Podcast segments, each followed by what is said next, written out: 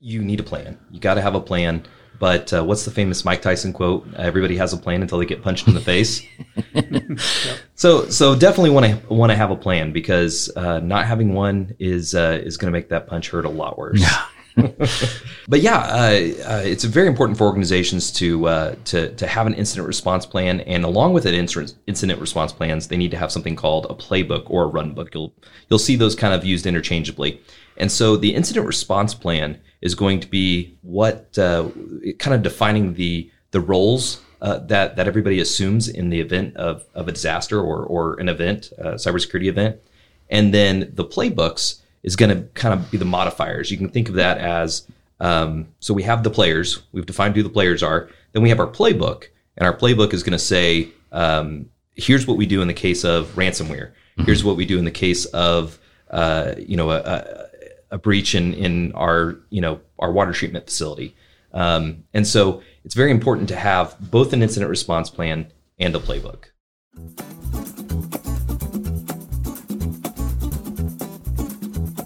You're listening to OMAG All Access, a podcast about all things affecting municipalities in Oklahoma, hosted by OMAG Director of Technology Services, Kevin Seesock.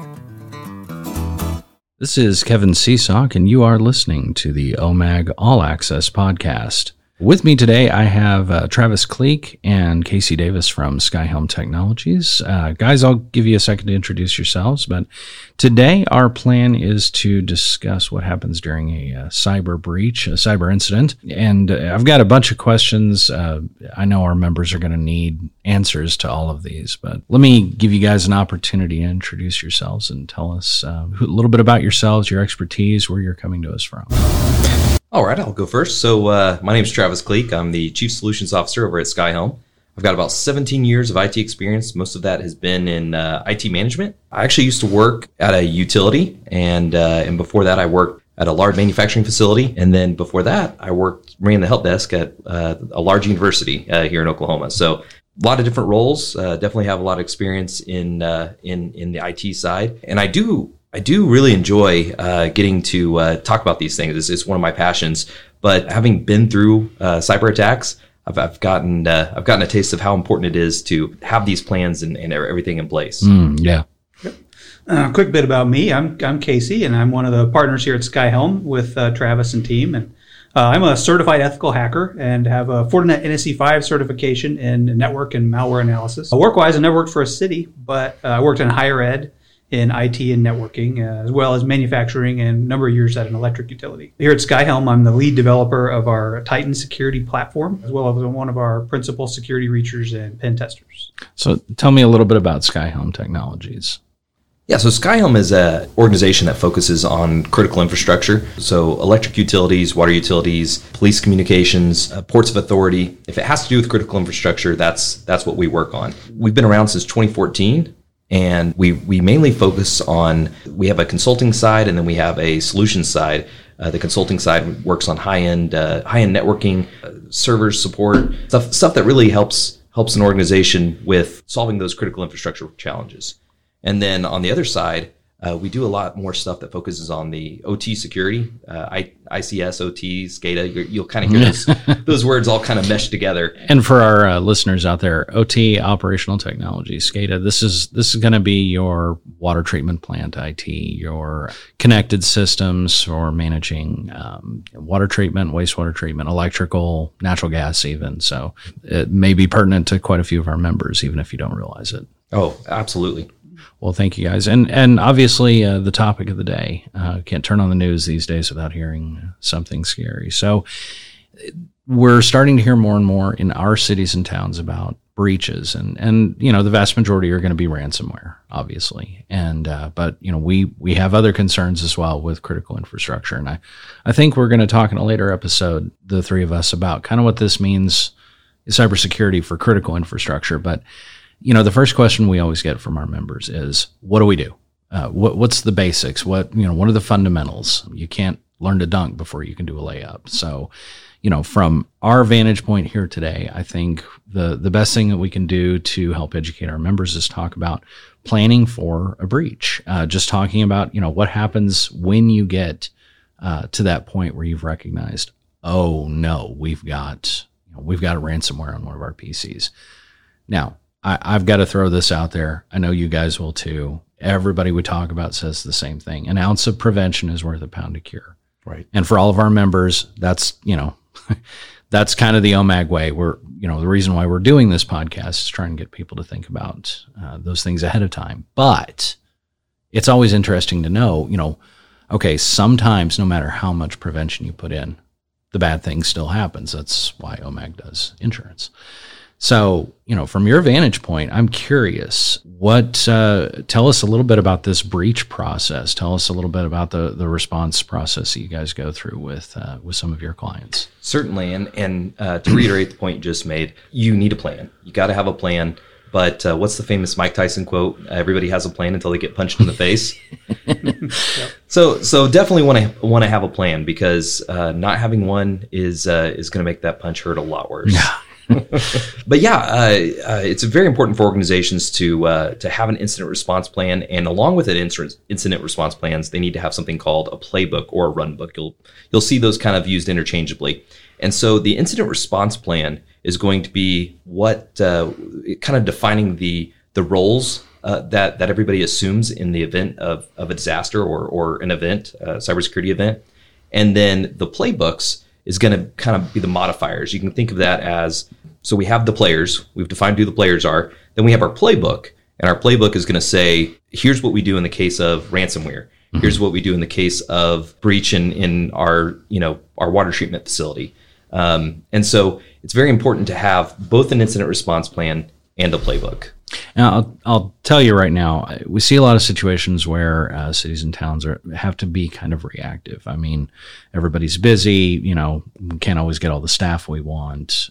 You know, it's a, a situation where planning for the the worst case scenario can be tough. And of course, every one of us has kind of had to think through that over the last eighteen months for I don't know one reason or another. But you know the idea that that we're able to put pen to paper and put these plans together. Do these have to be you know 400 pages long for the tiniest of cities? Or is there you know is there something where it's just like jot down a few notes write down a couple of phone numbers to call? Is there a starting point that we can give? Yeah so uh, you, will find a lot of templates online and and the templates are great. Uh, definitely definitely a good place to start. But you know what you'll realize is is these are these are usually templates for large large corporations. Yeah, Fortune 500, which you know, I mean, probably isn't going to work for say Boca Chica, Oklahoma. Right. Yeah. and and it's imagining you have this this large IT team, you know, made up of 15, 20 people and and in reality there's unless you're one of those those large corporations, that's just not the case. And so what you'll find out is as you're filling out one of these incident response plans, you're going to have somebody who's filling multiple roles. Uh, you know, this person is is both the law enforcement liaison, but he's also you know, he's also the coordinator of the incident response team. Mm-hmm. And so it's it's important to have those roles and have them defined so that people aren't stepping on each other's toes. But definitely don't you know don't plan on having to divide up every single role to a different person because you're just not going to have enough people more than likely. And I would say part of it is just even saying, yes, in the event that this happens, this person is your primary person in charge. Because when you're just kind of standing around going, well, what do we do? Who who makes a decision? That can take up valuable time right there. Yeah, and one one of the biggest mistakes that you'll see people make during a breach is not having that single source of truth, especially when it comes to communicating to maybe the press or mm. or to people inside your city. Yeah, when the newspaper comes in saying, uh, "Okay, what happened?" You know, then then if you don't have a plan, you've already failed. Yeah, you'll you'll get one person saying one thing and and one person saying another. There's a famous quote by Arthur C. Clarke, and it's that any sufficiently advanced technology is indistinguishable from magic. Mm-hmm. Love that quote. But there's a uh, famous cryptographer, or maybe I should say infamous, who said, sufficiently advanced incompetence is indistinguishable from malice. and that's a good one. and when you mess up, uh, especially around the communications, and you start telling your, your people in cities or, or, or the press different things, mm. they think you're lying, or, or they think you're trying to hide something, or they think and you're not especially with cyber events because these are complex and and confusing and the information you may have in an hour is much more complete or even different than what you had an hour ago. So I, I, I love horror stories and and uh, um, you know chances to kind of share you know lessons learned from others. So what what's the biggest mistake people make during a breach? So outside of not having an incident response, Sure. because if you don't have one of those, that that's a pretty big mistake. You'll see a lot of people who will try to take on too much as one role, and and they just can't get it done. Hmm. And so I would say the biggest mistake that they make is not practicing their incident response plan. And and that looks like t- doing tabletop exercises where you say, okay, here's the scenario. We've had this. Go. What what's the first step? Who's doing what? Who's calling who? And and w- when you do those exercises, you'll kind of work through it and go, well, you know, you can't do that because you're also doing this over here. And and then you go, well, it looked good on paper.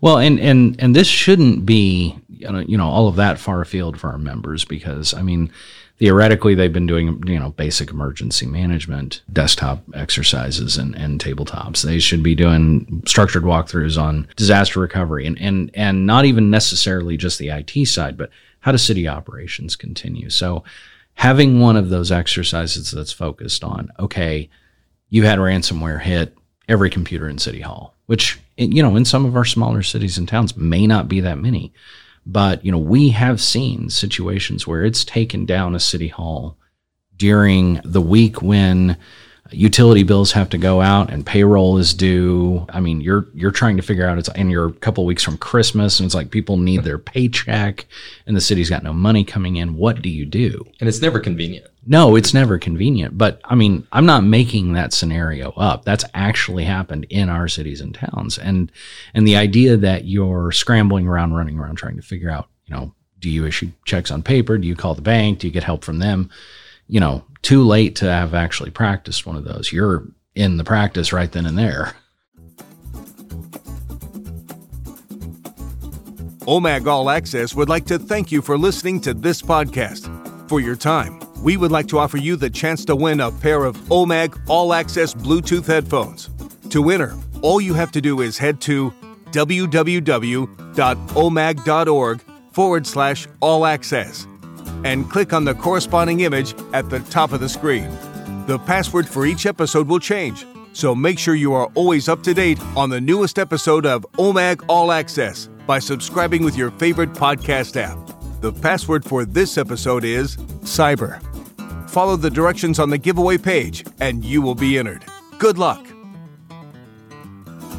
I'd say biggest mistake too is also hesitation in in taking action. You know, I've, I've seen it happen where they get, you know, oh man, that computer's got the malware. Well, let's wait and see if it goes away. Yeah. Uh, you know, uh, you know go, ahead, go ahead and, and attack it Yeah. and, and respond. I, Uh, uh, wow. and I, don't let I, it spread. And and NIST actually has some guidelines there. It's the NIST uh, computer computer security incident handling guide. Now that's not going to write your incident response for you, but but it does does help you uh, kind of think about what what that's going to be and how to handle that incident as it comes in, especially when writing playbooks. But one of the things it's going to do is it's going to talk about declaring a cyber incident. How do you know when to declare one? Who's who's the people who do that? You know, you think of an incident happening, and then somebody's going to be reporting that. It's usually going to be an employee. It, it might be you know some security tool that you have. Maybe you have a twenty four seven SOC like Skyhelm that that uh, you know has called and said, "Hey, we, we see something going on." So that's going to be uh, going to the cyber incident manager. That cyber incident response manager is going to look at that. Go, is going to have a first response team. That first response team can be as simple as two people. One person to say, "Here's what we have," and and usually an IT support person to say, "Okay, I confirm that that that's what we're seeing."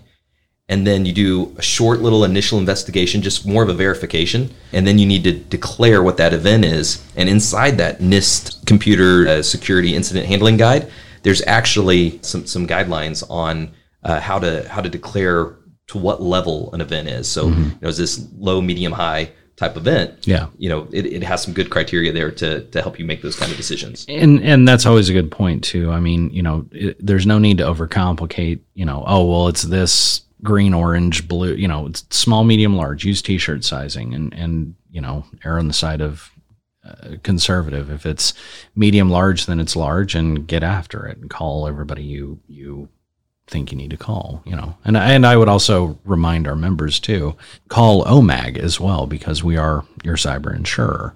And while I don't necessarily think we need to be the first call, we certainly need to be mm, probably in the top five. And of course, law enforcement, that's a that's an aspect as well. Generally speaking, they're right next door, sometimes in the same building. Get them involved, and at the very least, they can. You know, that, that should probably be your first call. It, it definitely is is is going to be you know probably your first call, but it is important to define you know with your leadership to know what is that call order because uh, it may not be the same for every organization. Some people you know some people may have uh, may have want to talk to the gas provider of their of their utility Right. to let them know hey we've we've got something going on you need to know it and then their next call may be law enforcement so Yeah, shut off the gas first. Right. right. Yeah. but it, but it's important to uh, you, you're going to have some of these some of these phone calls are, are, are going to be in opposition to maybe the objectives that you have. And and I'll use law enforcement as an example. Law enforcement their goals are different than your goals. Their goals are to catch a bad guy. Your goals are to get things back up and running. Right. and so they're going to follow standard evidentiary uh, you know collection procedures that need to take place for cyber incidents.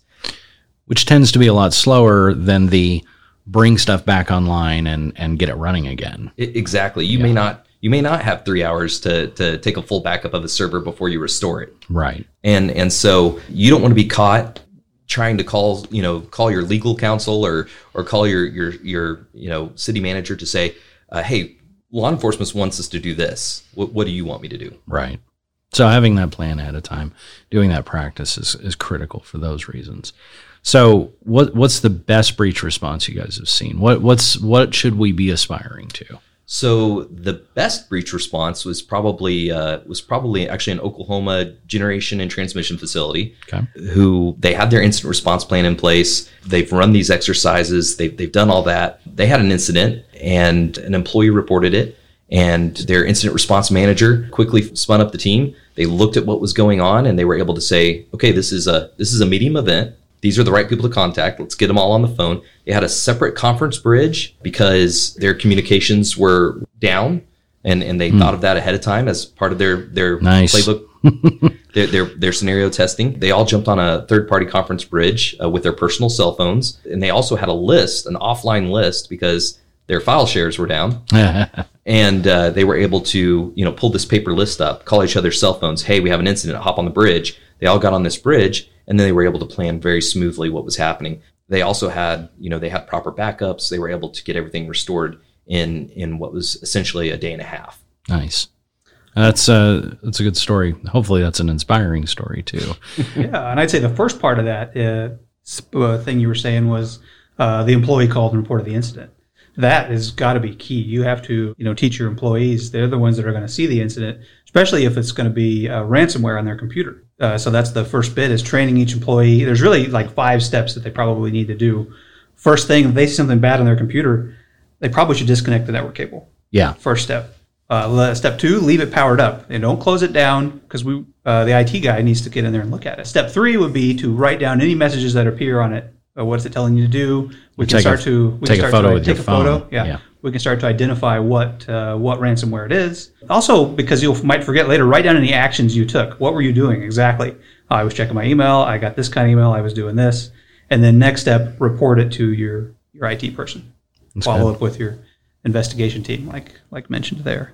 And and I want to touch on one of the things you said there, Casey. Documentation of, of evidence as you go along. That's that's huge. Documenting everything as you go. It's it's you know you you might be up for a day and a half. You may be up for two days. You know this is going to be very fuzzy if you try to go back later and Yeah. and and recall details. So just having a piece of paper and jotting down. You know you're going to be calling all sorts of people, all sorts. You know and and so getting their name and title as you go, and you know what you've given them access to, what they're helping with, what their roles are, getting uh, you know documenting uh, what access there is before you went and changed it. Definitely time and dates of every you know everything you do as as you go along.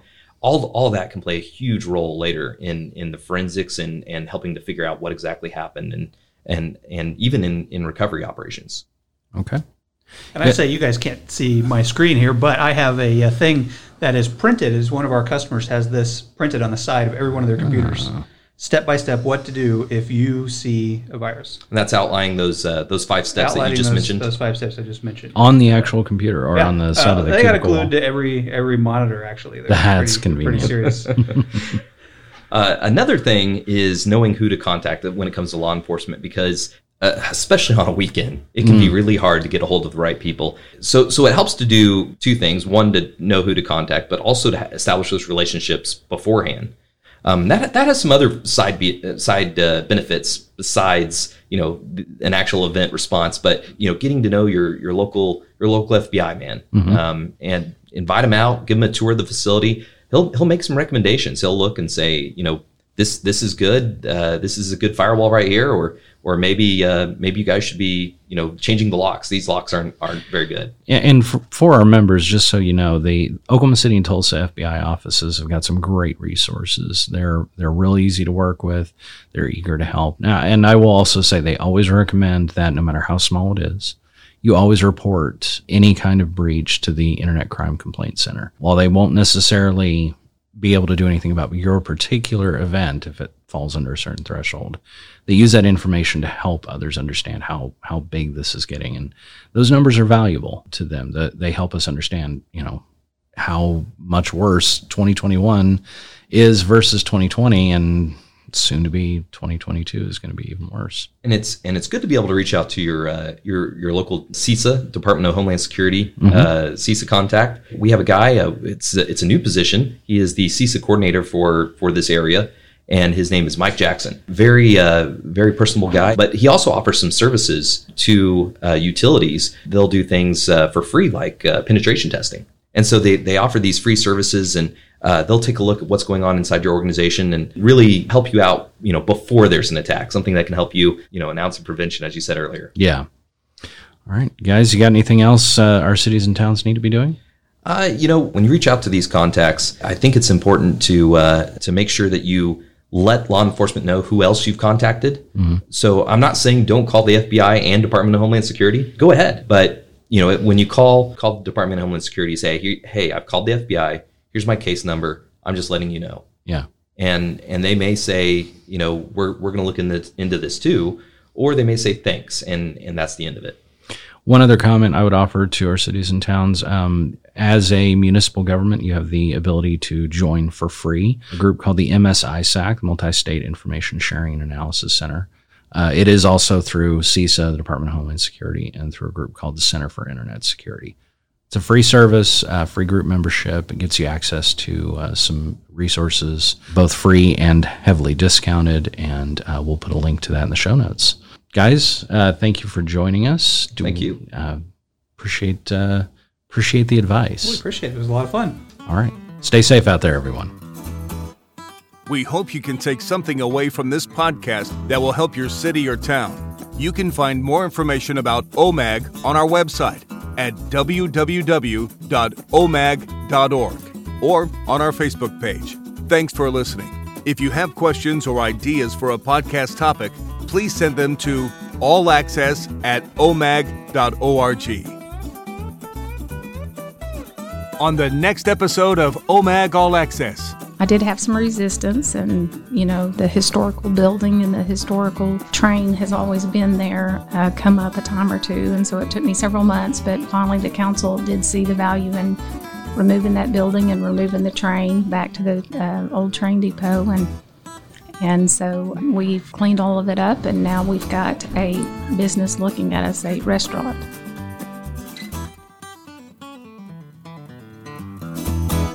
This episode is copyright OMAG 2021 under the Creative Commons 4.0 Attribution, Non Commercial, Non Derivatives International License. For more information, please visit creativecommons.org.